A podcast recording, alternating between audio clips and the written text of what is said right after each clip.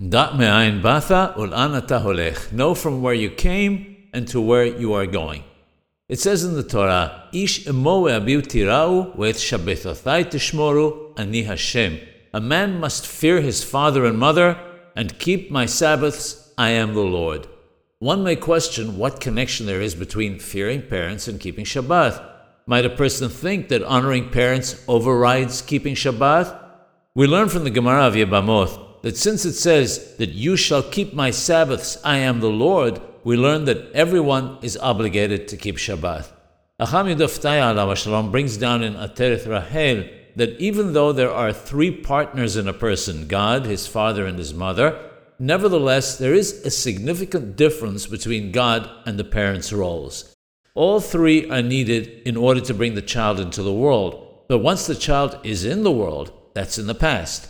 Going forward, God is the one who matters most and provides for him and gives him life.